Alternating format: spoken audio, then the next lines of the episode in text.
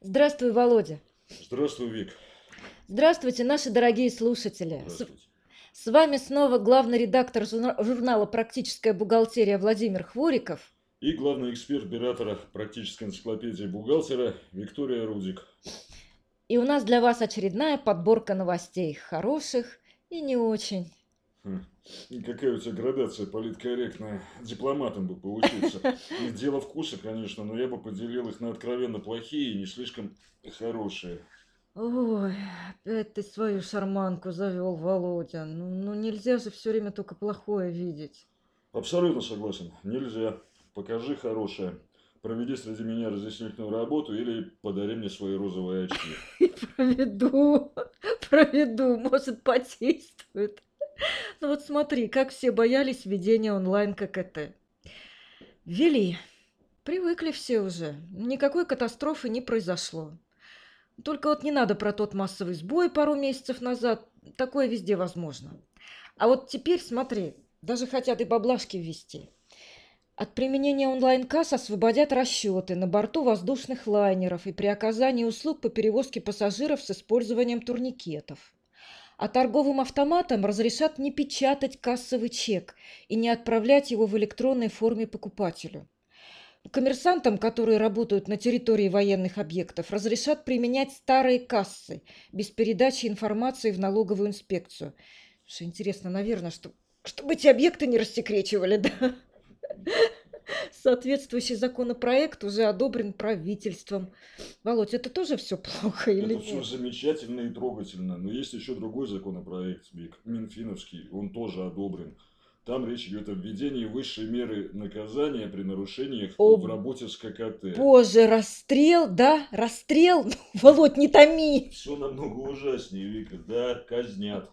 Но не владельца ККТ, а ее саму. Кай, боюсь представить. По- Да, да, это страшно. Подвергнув, как следует из текста, далее цитирую, электрическому и механическому воздействию в целях прекращения возможности выполнения определенных функций. Переводим на русский язык, то есть ее заблокируют. А я думала, с кувалдой. Придет, ну, почти то же самое, придет налоговик с двумя понятыми и одним электриком, выдернут штепсели, снимут с учета и пишите письма. А, И штрафы новые, кстати, появятся за расчеты, не имевшие места в хозяйственной жизни, то есть за фиктивные чеки, за искажение в чеке наименования товара, за нарушение условий не только регистрации ККТ, но и за неверное снятие ее с учета, за что-то еще. Печально, печально. А нефиг нарушать-то. А, ну да, ну да. Зато, зато, смотри, введенные с этого года новые детские выплаты за рождение первого и второго ребенка освободят от НДФЛ. Законопроект уже одобрен правительством и внесен в Госдуму. О, а, и смотрит, меня по- по- победно уделала, на лопатки положила сенсация. Да, да, да. Вот не сенсация. Эти те самые, самые детские, которые, кстати, не для всех, их э, ввели с 1 января. Эти самые новые детские выплаты. 1 января их ввели, март кончается. Не знаешь, почему освобождать от НДФЛ собрались вот только сейчас? Не, не представляю А реально освободят в лучшем случае к июлю. А потому что тупо забыли внести такую норму в базовый закон, который в ППХ принимали вот за пару дней до новогодних праздников. Но не до этого было, уже все э, как бы отдыхали почти. Так что не, не сенсация, а всего лишь исправление своих же склеротических косяков А, лов- депутатских. ловлю тебя на слове. Так же, как ты меня постоянно подлавливаешь. На склерозе. Смотри. За неактуальные персональные данные, указанные в РСВ и 2 НДФЛ, компания может получить штраф. Однако бухгалтер может и не знать, что какой-то сотрудник, например, поменял фамилию и паспорт. Ну, правильно, да? Бывает такое. Просто сотрудники забывают им об этом сообщить. Знаешь, как бороться с такими склеротиками? Конечно, знаю, расстреливать. Нет. Ну или просто удерживать штраф с зарплаты тех сотрудников, чьи данные и ФНС не понравились. Жестокий ты, Володь. Ну, первый вариант пользы точно не принесет, а при втором по судам затаскают. Правильный ответ. Прописать в трудовом договоре пункт об обязательстве работника уведомлять работодателя об изменении своих персональных данных. Ну, так советует Роструд.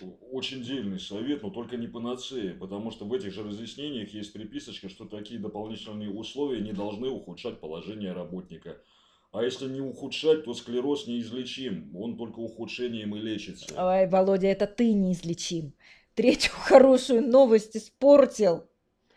Ну, я только порчу вообще везде, и все хорошо, давай ролями поменяемся.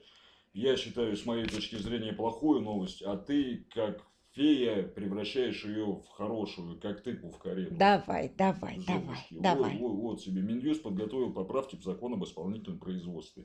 Сумма задолженности, при которой взыскатель вправе самостоятельно направить исполнительный документ не куда-то, а непосредственно работодателю должника, возрастает эта сумма в 4 раза. С нынешних 25 тысяч до 100 тысяч рублей. Давай, превращай. Хорошая, да, хорошая. Взыскателю хорошо. Бухгалтеру и директору, правда, не очень. Да, почему? Их могут привлечь к уголовной За что? ответственности за неисполнение требований, а также за сокрытие или занижение доходов должника. Накажут и в том случае, если единовременно удержит из зарплаты должника. Со 100 тысячами проблем, надо полагать, будет больше, чем с 25. Не, не превращается никак. Ну вот. Ты О- че- Ой, Ты, ой, ты чего? ой-ой. Пока ты размышляешь, я, кажется, реально хорошую новость нашел. Ужас какой. Да, не-не, не ужас, хотя она скорее, как бы это сказать, не хорошая, а с безуминкой. В твоем стиле. В общем, да, поясняю, теперь заплатить налоги можно будет не деньгами, а натурой. Гусары молчать. В смысле, чем-нибудь ненужным, каким-то надоевшим тебе предметом, вообще хламом. Ну, давай разъясняй, давай как, А, как а, этот. в- Вот так. Вот задолжал это, к примеру, транспортный налог, и вдруг возникла острая необходимость его оплатить, ну, прям вот, вот сейчас, в Мгм. положь, ну, ну, не знаю, чтобы в списке должников не фигурировать, там, выехать куда-то. Вот прям сейчас нужно заплатить, а живых денег, как назло, ни копейки, ну, бывает. Вот. Выход просто, хватаешь, ну, например, набор там мельхиоровых вилок, колечко из латуни, там, собрание сочинений Дюма старшего, еще что-нибудь, и бежишь. В налоговую? Да, в налог. В ближайший ломбард бежишь. Причем в любое время дня и ночи. Они будут работать круглосуточно. Да ты что? Да, сдаешь туда свои вилки с дюма, и там же оплачиваешь задолженность. Соответствующий законопроект, разреша- э, расширяющий функции ломбардов, как ты любишь говорить, уже одобрен правительством. Ура! А- Але, але, але, да? Слушай, Володь, мне кажется, тебе лучше пессимистом остаться для солидности. Ну, говорила, остаюсь. Ты хоть согласна, что проиграла? Ну, согласна, согласна, да.